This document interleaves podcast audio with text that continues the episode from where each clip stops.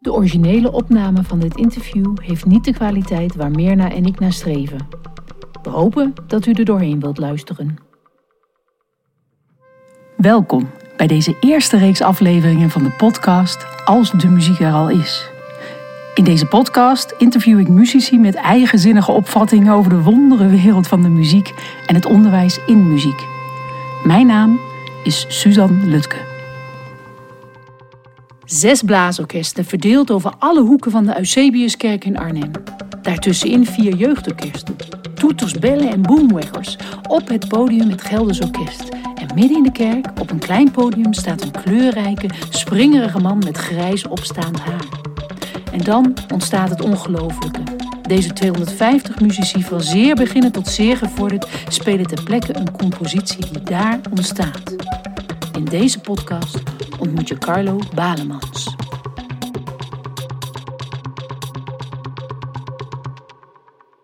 Ja, Carlo Balemans.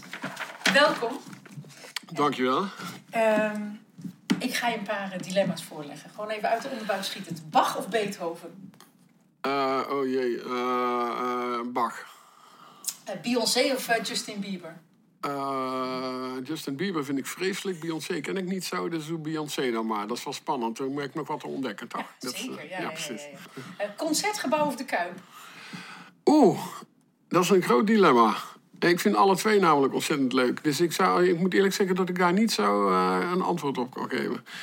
Ik weet zeker dat er avonden zijn dat ik ook naar de Kuip ga. Maar dat is... Uh, dus dat, ja, dat is Oké, we houden met midden. afhankelijk, ja, precies. Dat mag even niet, hè? Ik weet niet of deze voor jou relevant is, maar nooit meer optreden of nooit meer lesgeven? Uh, nooit meer optreden. Muziek creëren of muziek uitvoeren? Muziek creëren. Samen of alleen? Uh, ja, dat is ook weer een moeilijke. Uh, samen is leuk.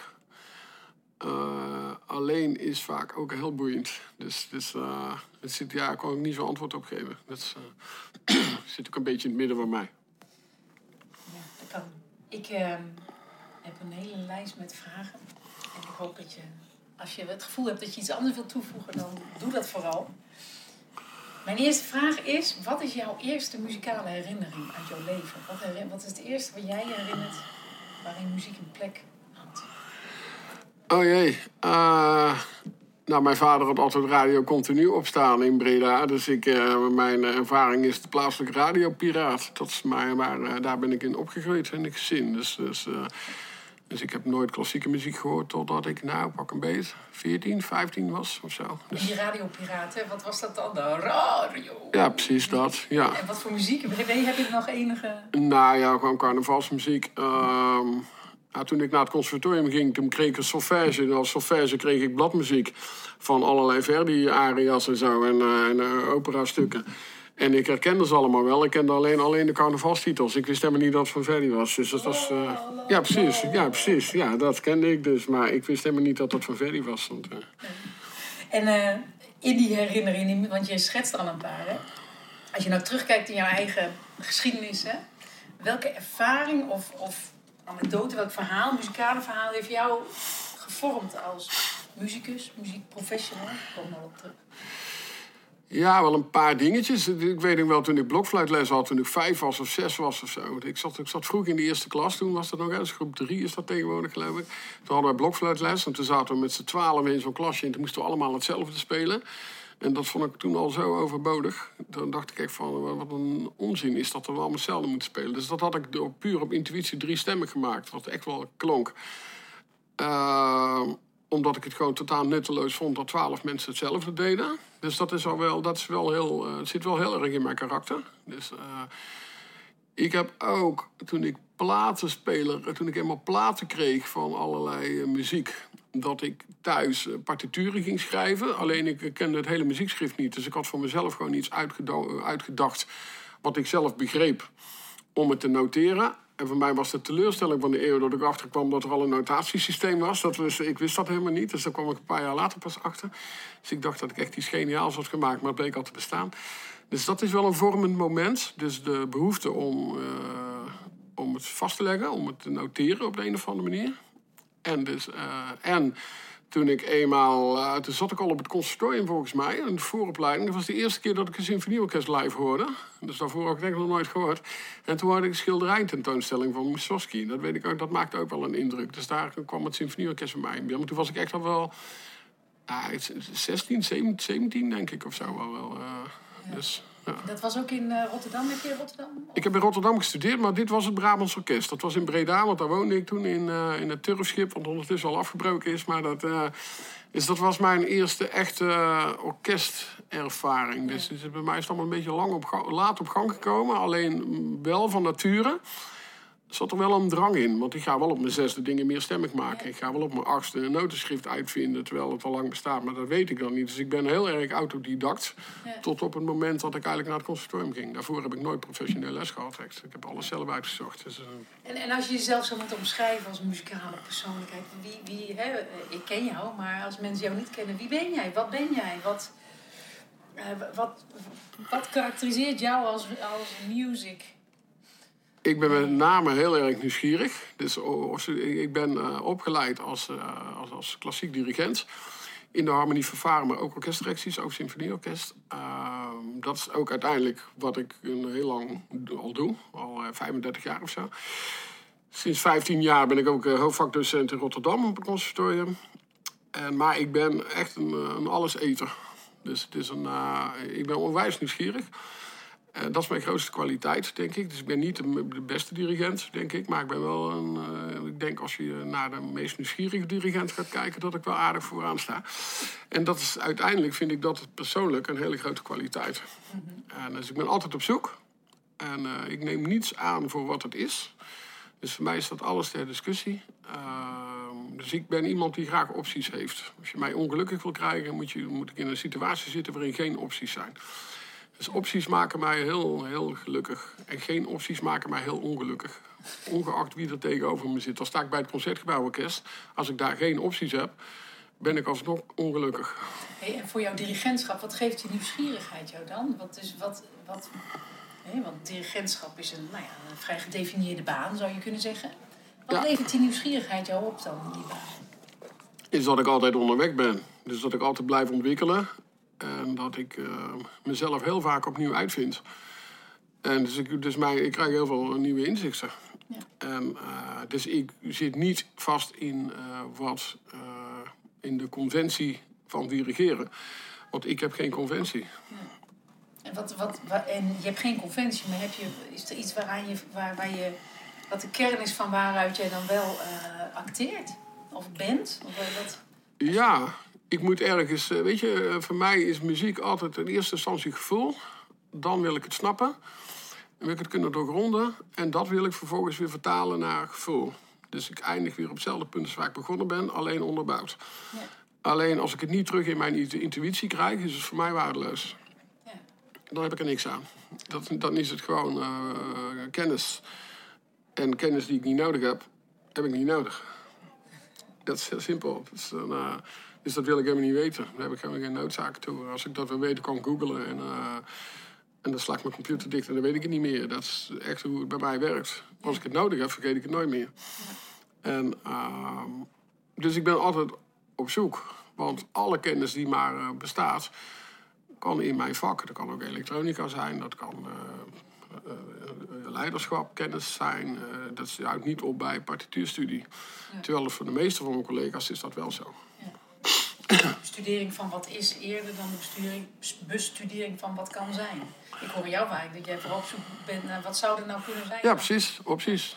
Ja, precies. Ja. Hey, je bent uh, hoofddocent op Codarts, ja. uh, havenbouwdirectie en compositie.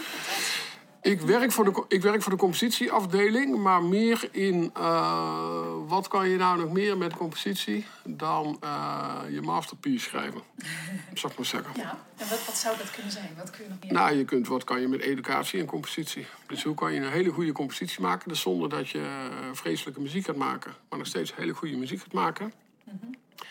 Hoe kan je dat educatief inzetten? Ja, dat is in mijn optiek het toppunt van creativiteit. Dus je masterpiece schrijven, dan uh, sluit je de buitenwereld uit. Ja. En met de educatie uh, omarm je de buitenwereld. Want dat is altijd onderdeel van wat je aan het schrijven bent. Ja, precies. En je moet nadenken over anderen. En met je masterpiece schrijven ben je gewoon met jezelf bezig. En dan krijgt iemand anders om de domweg de taak om, om wat jij bedacht hebt, om dat vlekkeloos te spelen. Daar zit eigenlijk geen communicatie in. En in jouw lesgeven, in, jouw, in jouw, de wijze waarop jij in, in Coda's aan, aan het werk bent, zou jij, eh, welke, waarop steunt jou, jouw lesgeven? Wat zijn de overtuigingen of misschien wel uitgangspunten waarop jij steunt en zegt van nou, zo ziet, als je mij als, als docent krijgt, dan, dan gaat dit gebeuren. Dit is dan is mijn grote uitdaging om iemand aan het einde van zijn studie zover te krijgen dat hij zijn eigen docent is. Want zijn leven gaat nog heel lang verder. En uh, dus hij heeft er niets aan als het stilvalt op het moment dat hij bij mij stopt. Dus ik heb minder, liever iemand die niet, uh, ja, die gewoon onderweg is, dan iemand die zijn topniveau gehaald heeft. Want een, uh, een studie is, ja, je moet leren om, om te leven, zeg maar, als muzikus. En dus dat moet je durven, om open te staan. Dan moet je dus niet bang zijn. En als ik dat voor elkaar krijg bij mensen, dan heb ik het goed gedaan. En, en wat, hoe, ja, hoe doe je dat? Hè? Dat is de vraag misschien. Ja, is naast iemand gaan staan in plaats van uh, ervoor, zou ik maar zeggen. Met je gezicht naar hem toe, ervoor, zou ik maar zeggen. Maar gewoon uh, op zoek gaan naar wat wil iemand. Uh, hoe zit hij in elkaar? Dus waar zitten zijn probleemgebieden? En dat is altijd mentaal. Dat is... Weet je, die partituur leren, dat kan die op YouTube vinden. En op uh, Google kan je alles vinden. En hij moet van mij leren om dat te gebruiken. Ik ben niet het kennisvat. Dat was 40 jaar geleden zo, maar nu niet meer. Dus daar heeft hij mij helemaal niet voor nodig. Sterker nog, de jongeren van nu, die vinden mij bloedirritant als ik in die rol ga zitten. Want het is eigenlijk een waste of time. Want dat doet hij, dan kan hij thuis ook. Niet dat iedereen het doet, maar hij zou het kunnen. Ja. Bij mij moet hij leren om met uh, de informatie om te gaan. En ik ben 35 jaar ouder of 30 jaar ouder. Dus ik heb meer ervaring in mijn vak. En dat moet hij bij mij leren. En uh, hij moet dus leren uh, om vanuit eigen perspectief door te kunnen ontwikkelen. Ja. Dat je daar niet anderen voor nodig hebt, per definitie anderen voor nodig hebt. Dus wel, je zei iets interessants, je want je hebt 30 jaar meer ervaring. Hè?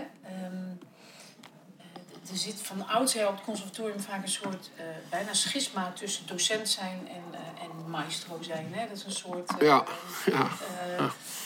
als je nou naar jezelf kijkt, um, hoe verhoudt eigenlijk jouw eigen muzikant zijn, hè? wat er in jou aan muzikant, muzikant zijn heerst, tot jouw lesgeven? Hoe, hoe, hoe is, die weder, is dat wederkerig? Of hoe, um, ja, in mijn idee, maar dat zou je beter aan mijn studenten kunnen vragen. Maar voor mijn idee is, er zit daar weinig verschil in. Want ik ben, uh, ik ben namelijk als uitvoerend kunstenaar hetzelfde als wat mijn studenten zijn. Alleen op een andere fase in de rutte. Ja. Ik ben namelijk nog steeds aan het ontwikkelen. Ik ben nog steeds nieuwsgierig. Ik ben nog steeds mijn eigen docent aan het zijn. En dat is wat ik die gasten wil leren. Ja. Dus wij zitten gewoon op dezelfde, op dezelfde uh, lijn. Ja. Alleen hopelijk sta ik iets verder op die, op die lijn. En dat hoeft niet qua niveau te zijn, want ik heb echt wel studenten die qua aanleg en qua gewoon niveau echt niet veel voor mij onderdoen. Alleen ik heb ervaring, levenservaring. Uh, ik heb een combinatie van dingen die mij erg goed van pas komen.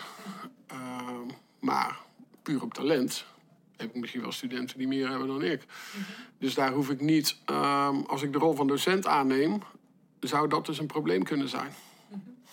Dan zou ik me dus in mijn ego uh, of zoiets, of hoe dat dan werkt, weet ik veel hoe dat werkt. Maar ik zie dus heel vaak dat dat wel een clash geeft, van wel eens niet eens. En, zo. en bij mij is dat eigenlijk geen, uh, geen issue, omdat ik niet per se, per definitie op het artistieke vlak blijf zitten.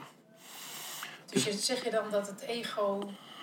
Stel dat je wel op dat artistieke vlak zou zitten, zou dan jouw ego wel een plek hebben? Even nieuwsgierig hoor. Dat denk ik wel, ja. Want uh, dan kom je namelijk blijkbaar op een pijnpunt uit, anders zou je ego er niet zijn.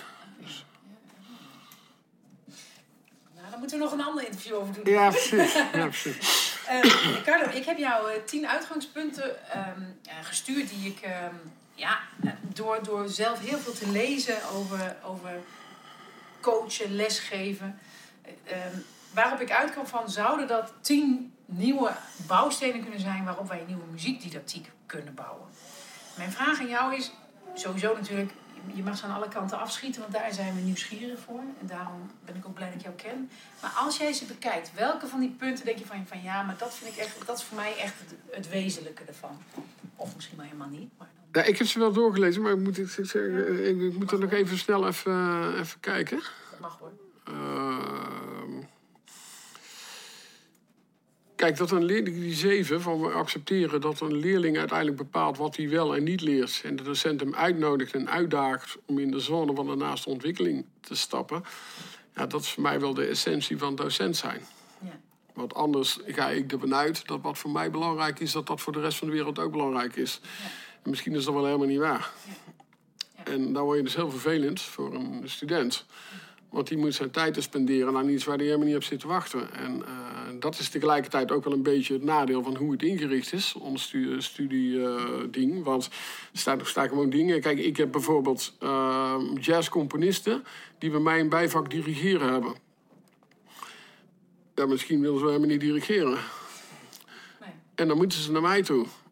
Ja, dat is, dat is stom vervelend gewoon. Als je dat niet wil, ja, waarom, waarom spendeer je je tijd niet aan iets wat je wel wil? Dat is een keuzeblok is, hè? Studiepunten, hè? Ja, dus je moet gewoon het vinkje halen en dan kom je maar bij uh, Carlo binnen. Maar nuttig is het niet één seconde. Dus dan gaan we het maar ergens... Ik ga dan gewoon ergens anders over hebben wat wel nuttig is. En dan dat dirigeren, dat zien we wel hoe we dat oplossen. Ik spendeer dan gewoon geen tijd aan dirigeren. Ik ga dan gewoon vragen, waar zit je, wat wil je leren? Ja. En daar gaan we het over hebben. En dan tegen die tijd om een examen moeten doen, dan gaan we een keer linksaf en rechtsaf. En dan zien we wel hoe dat allemaal uh, ja. gaat. Maar als je daaraan vast blijft houden, ja, dan demotiveer je studenten tot op het bot. Ja. Echt. Oh, tot op het bot. En dan moet dus ook nog 80% aanwezig zijn. Dat is nog zo'n doldwaze uh, regel.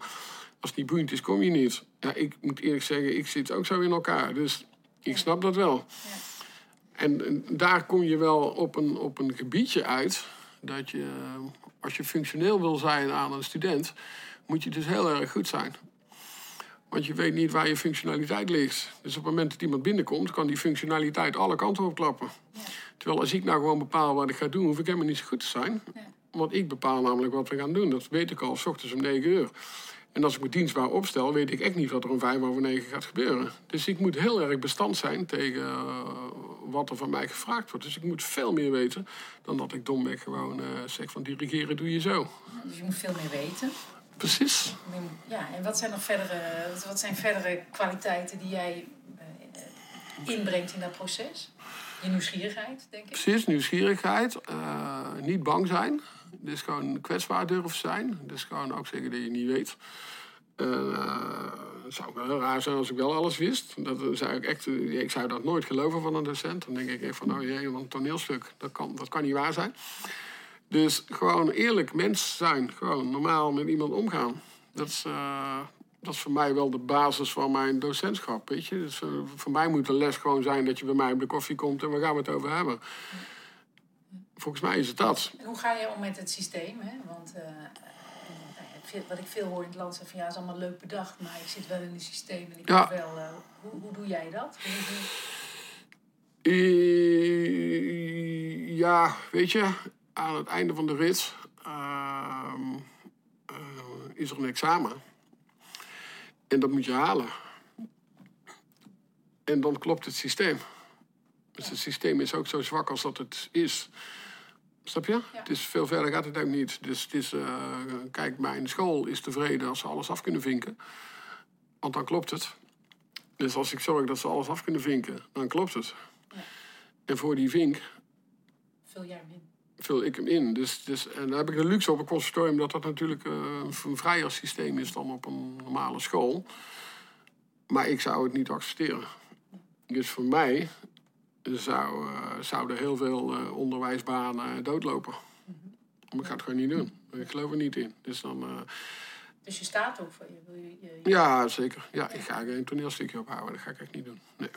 Nou, wat ik, ik heb je leren kennen van... Um, de eerste keer dat ik jou tegenkwam was binnen het, het, het Soundtrip uh, ja. soundtrip concept, zeg ik het dan goed? Ja, ja, ja. Ehm, misschien kun je daar met rondom de volgende vraag een beetje wat over vertellen. Als het de andere kant op moet gaan, kan dat ook. Maar ik wilde jou vragen, welke ontwikkelingen zie jij nou eigenlijk in onze samenleving? Welke trends zie jij in onze samenleving waarvan jij denkt van... hé, hey, wij hier in de muziekwereld, wij moeten, dat, wij moeten dat onderdeel laten zijn van wat wij aan het doen zijn. Want anders missen we gigantisch de boot.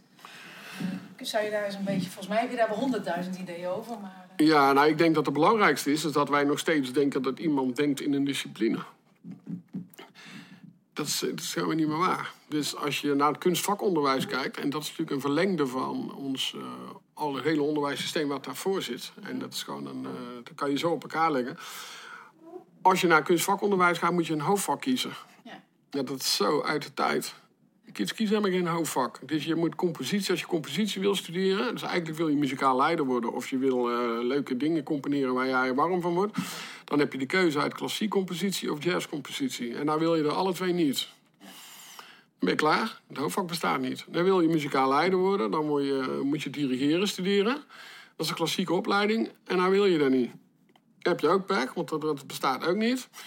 En nou maak jij filmpjes waar je muziek bij maakt en, uh, en je schrijft teksten. En dat vind je allemaal super belangrijk. Dat kan je ook allemaal op een hoog niveau. Welk hoofdvak kies je dan? Dus het systeem sluit echt helemaal niet aan met waar jongeren mee bezig zijn. Dus op die computer kan je alles. Dus jij hebt een mooie Apple voor je neus staan. En jij zit nu, uh, wat ik zeg, op GarageBand op te nemen. En met die ene computer kan je alles. En dat is die kids denken. Die hebben die computer, eh, weet je, eh, ik ben uit 1963, ik had nog niet eens tv en geen telefoon.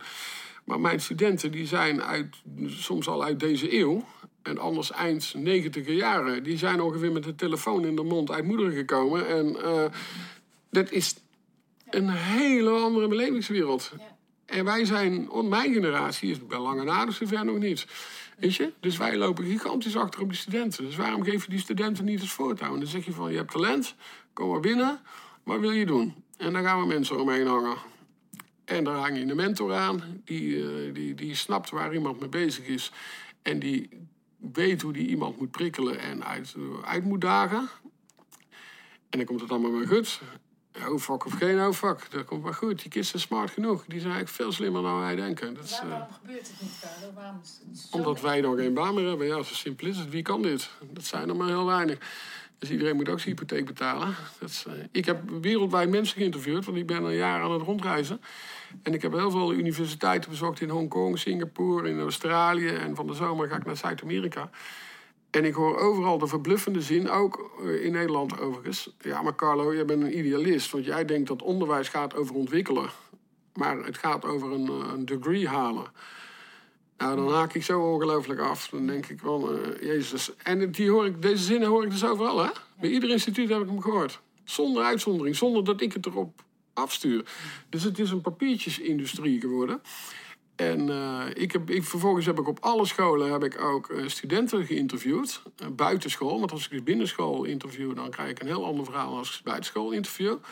Dus als ik s'avonds een biertje ga drinken, dan hoor ik echt wel een ander verhaal met die, met die gasten.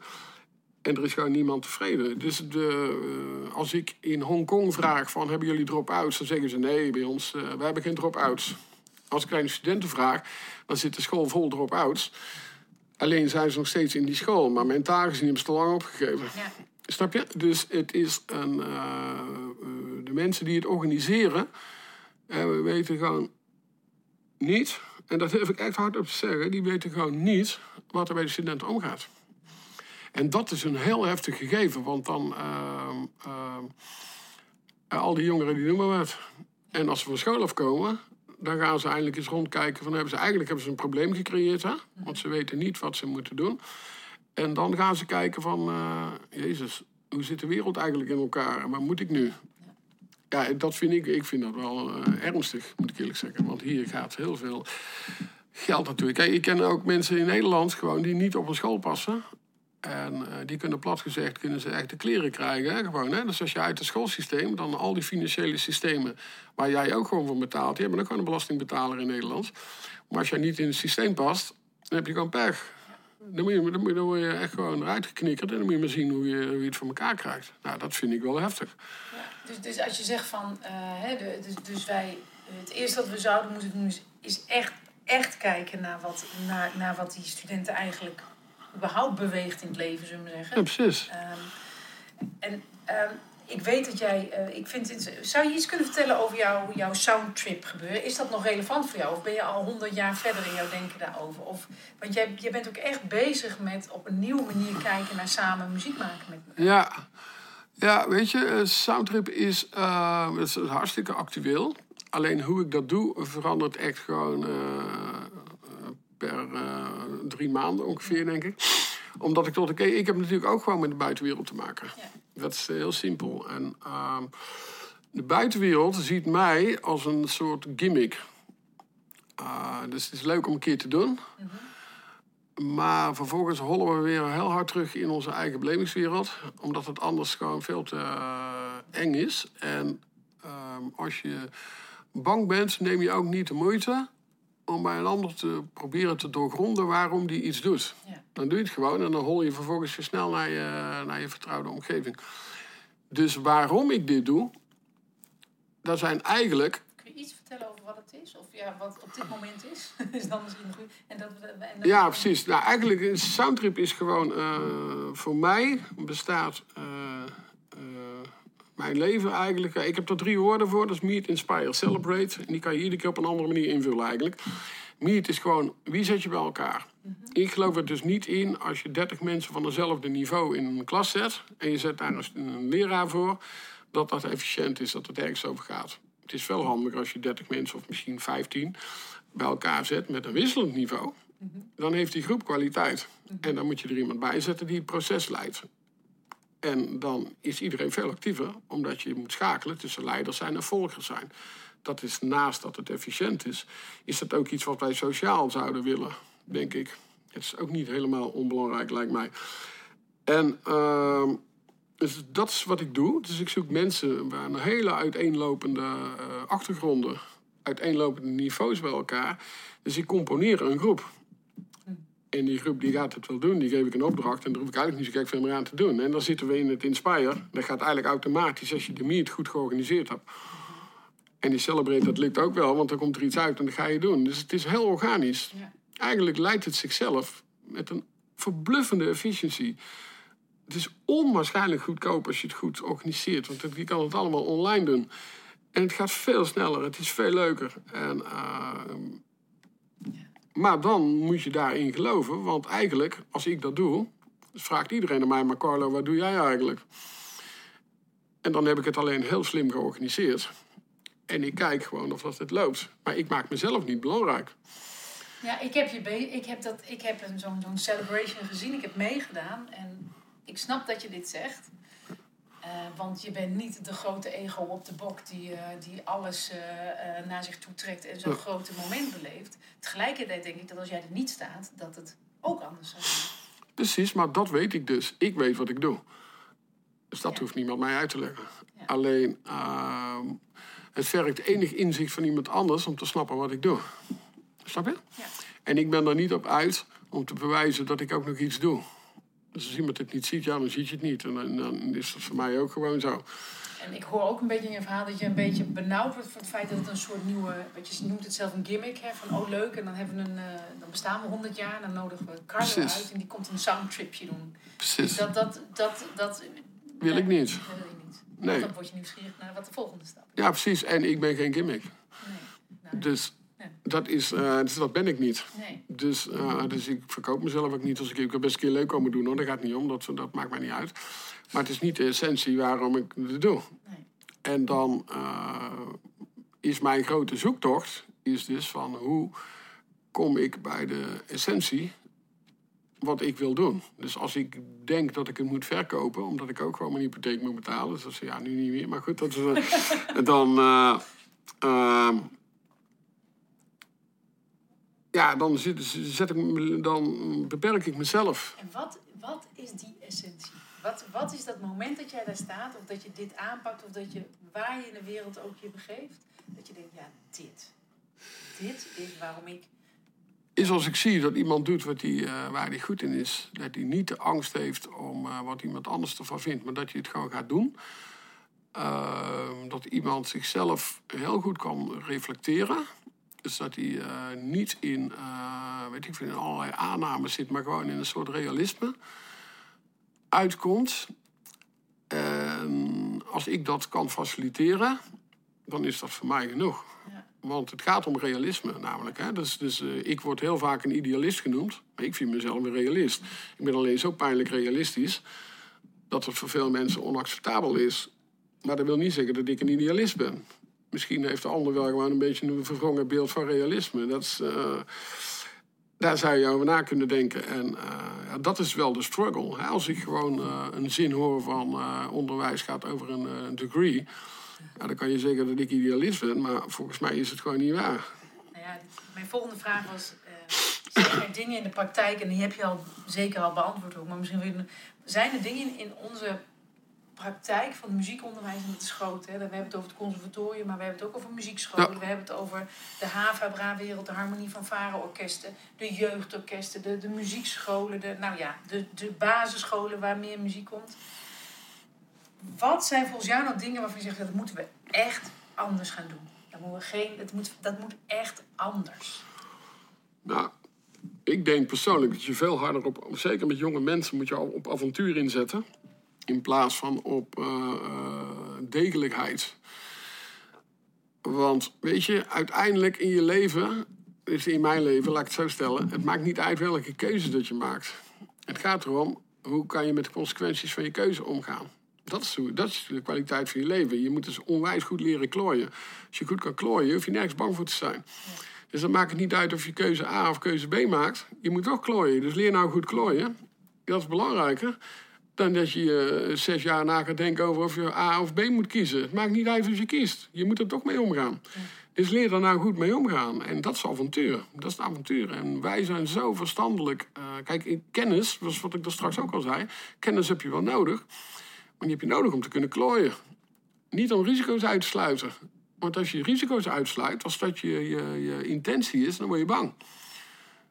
Want je bent dus bang om een risico aan te gaan. Als je die risico's aan kan, dus als je dingen kan handelen, dan ben je bestand tegen wat dan ook. En volgens mij is dat wat onderwijs gaat. En de rest staat op Google. Prachtig. Um, als ik in het werkveld train, of uh, nou ja, lezingen geef, dan word ik heel vaak gevraagd van... Ja, Suzanne, goed verhaal, ik begrijp wat je bedoelt, maar hoe dan? Hoe doe ik dat dan? Ja. En dus ik zie heel veel muzici die wel ergens aangaan. Denk van, ah, ik, hè, ik, ik, voel dit ook. Maar die dan niet uh, een vertaling kunnen maken. Heb jij een, een voorbeeld van een werkvorm die je hanteert? Of een, iets wat je doet? Kijk, dit is bijvoorbeeld een voorbeeld van hoe ik dat echt concreet aanpak. Nou, ik probeer mensen te dwingen om te ontwerpen. Dus wat ik met mijn studenten doe, als die, bijvoorbeeld ik heb een student die, heeft een, uh, die werkt als dirigent bij een uh, orkest. En dat loopt niet op de een of andere manier. Dat dan kom je in de problemen. Nou, dan komt dus eigenlijk naar boven, kan je goed klooien of niet? Dat heb je dan nodig. En dan zeg ik maar, ontwerp nu eens je ideaalbeeld. En dat mag niet groter zijn dan een half A4'tje. Dus je hebt gewoon een, maak een plaatje of maak een tekst of zet er steekwoord of weet ik veel wat. Maak een half A4'tje waar jouw ideaal op staat. En ga daar nou eens naar kijken. En kijk dan eens naar je situatie. En uh, hoe verhoudt zich dat? En dan ga je echt wel zien hoe je het op moet lossen. In plaats van dat je in zo'n uh, niets uitkomt. dus, dus heel veel. Uh, ik, ik, ik, kom ook wel op basisscholen en die hebben dan heel veel kinderen in zo'n klas zitten. En die mensen komen half maf bij de koffie uit. Omdat ze echt helemaal kapot zijn van alle invloeden in zo'n klas. En dan denk ik, ja, waarom doe je dit? En dan is het antwoord omdat het moet. Ja, dat is gewoon niet waar. Je kan, ja, ik zou het niet doen, bijvoorbeeld. Dus dan moet het niet. Ik zou het anders doen. En als ik het anders kan doen, kan iemand anders het ook anders doen. Dat ik geloof er gewoon niet in. Ik heb nooit 30 kinderen in de klas, want dat weiger ik gewoon. Dus dat heb ik niet. En dan, uh, en dan ga je dus kijken van wat is mijn ideaalplaatje? Wat staat er op mijn halve A4'tje? Dat ga ik doen. En als dan een leiding van een school zegt, dat willen we niet ja, dan hebben we geen deal. Ja, zo simpel is het leven volgens mij. En dan kan je er wel in gaan brengen. Ja. Maar dan kom je dus in die acties uit van, maar mijn praktijk is niet zo. Ja. Ja, als je zo denkt, houdt alles op. Want dan bepaalt een extern iets, bepaalt hoe jij het moet gaan doen. En vervolgens krijg je dan mensen die inno- innoveren en die zeggen van, eh, ja, dit zo moet je doen. En dan zeg jij, maar dat kan niet. Want mijn situatie is dus zo. Ja, in mijn ogen is dat innoveren. Dan sta je met 80 mensen op een postzegel te manoeuvreren. Ja. Er is geen ruimte. Dus, dus, dus hè, die muziekcollega's van ons eh aansprekend, onze, eh, onze eigen werkveld. Wat, voor, wat wil je ze eigenlijk voor inzicht meegeven? Zeg, jongens, doe nou dit, dit, dit. Weet je, dit is, als, je, als je werkelijk betrokken dan wat is het inzicht wat je met ze wil delen? Nou, het inzicht is volgens mij is dat je onwijs moet geloven in je eigen eh, kunnen. Is dat je eh, iets wat niet kan, kan niet. Ja, Ja. dat moet je toch niet willen.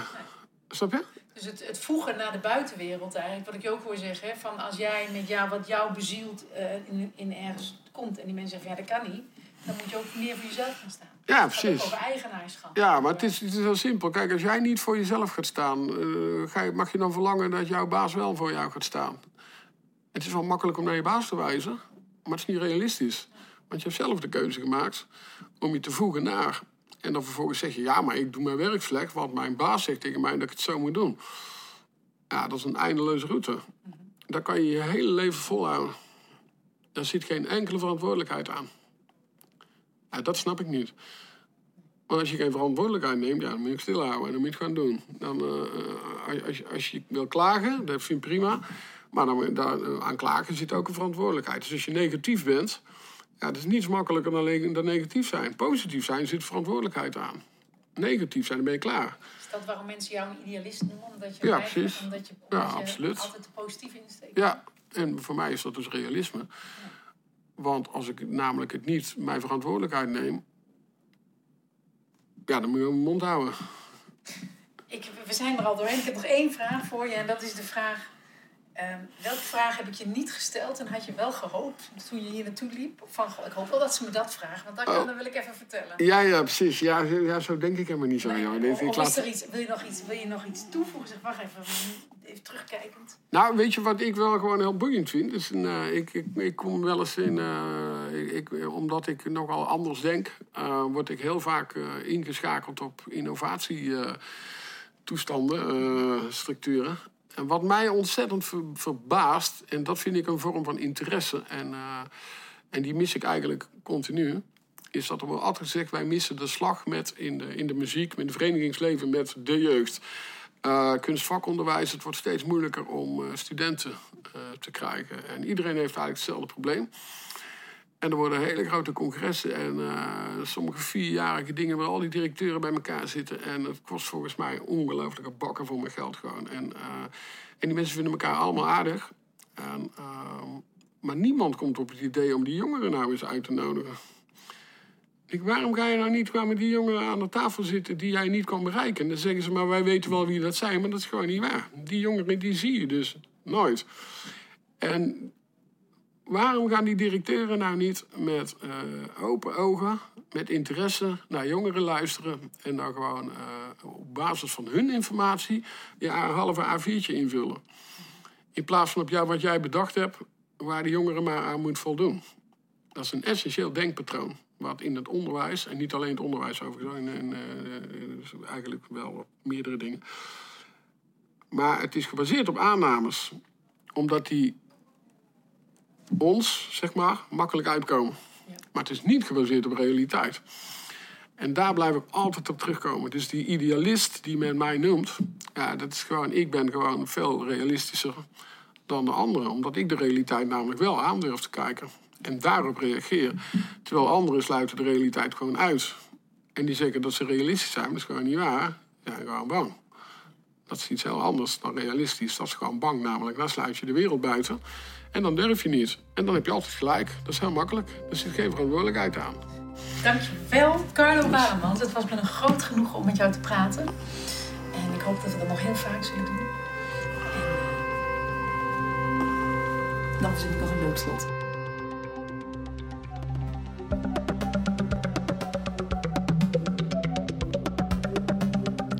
Je luistert naar de podcast van Suzanne Lutke. Suzanne Lutke is saxofonist, muziekdocent en onderwijskundige.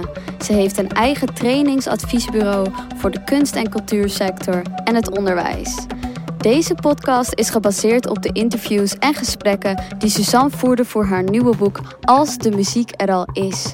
In dit boek daagt ze muzici en muziekdocenten uit om een ander perspectief in te nemen. Wat gebeurt er als we er niet meer van uitgaan dat de docent de leerling muziek moet leren maken, maar dat de docent de leerling uitdaagt zichzelf muzikaal te ontwikkelen? Wat als de muziek er al is in onze leerlingen? Suzanne nodigt je uit om nieuwe vergezichten te verkennen. Haar boek is nu te koop bij de boekhandel. Deze podcast is een integrale weergave van de interviews die je verkort in het boek vindt. Deze podcast is geproduceerd door Suzanne Lutke en Mirna Attia. Mirna is muzikant, zangeres, producer en sounddesigner. Bekijk en beluister haar werk op www.mirnaattia.com. En meer over Suzanne vind je op www.lutkelinkt.nl.